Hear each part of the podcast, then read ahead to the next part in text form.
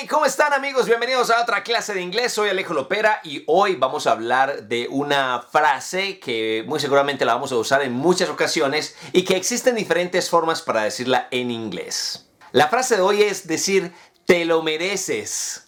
Te lo mereces. Y lo importante de esta frase es que podemos decirlo en un tono afirmativo como, oye, qué bien, te lo mereces, o en un tono sarcástico, te lo mereces. Así que todas estas frases que vamos a ver hoy pueden ser tomadas dependiendo del contexto y del tono de la voz. Ya les iré explicando, así que comencemos de una vez. La más común sería you deserve it.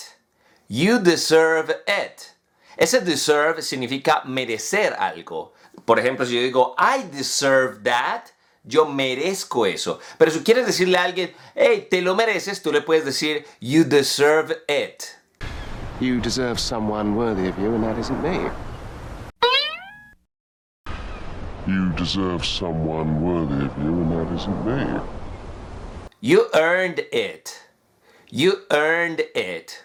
Ese earn viene del verbo ganar, como cuando yo digo, por ejemplo, que yo gano dinero. I earn money. Pero yo también puedo decir que yo gano algo o que me merezco algo o alguien me puede hacer ese reconocimiento diciéndome, hey, tú, tú te ganaste eso, así que te lo mereces. You earned it. You are worthy of it all. You are worthy of it all. Ahí lo que estoy haciendo es tratar de linkear las palabras para tratar de decirlo rápido, pero perfectamente lo puedo decir totalmente despacio. You are worthy of it all. You are worthy of it all. Ese worthy es que tú eres digno de todo eso. ¿Qué es eso? Lo que sea que te haya pasado o que te estén felicitando. Así que tú eres digno de todo esto. Tú te lo mereces. That shoe fits you. That shoe fits you. Me encanta esta porque es como una especie de analogía, ¿no? Como ese zapato te sirve. No es que literalmente estemos hablando de un zapato, sino que, oye, eso que pasó te queda muy bien a ti porque te lo mereces. Así que, that shoe fits you. You brought this on yourself.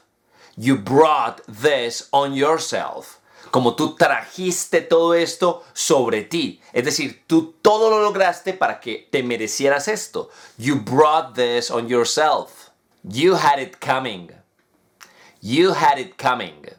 Esta es una de esas frases que si lo traducimos literal como que no tiene mucho sentido, como tú eh, lo, tenías y lo trajiste, no, no tiene como mucho sentido si lo traducimos. Por eso es que el inglés en muchas ocasiones no se debe traducir. Este es un ejemplo de ellos. You had it coming es como, hey, te tenía que pasar esto. ¿Por qué? Porque te lo mereces. Ahora amigos, como les conté al principio, estas frases pueden considerarse eh, un cumplido, algo positivo, o pueden considerarse también eh, una ironía, ¿ok? Una ironía.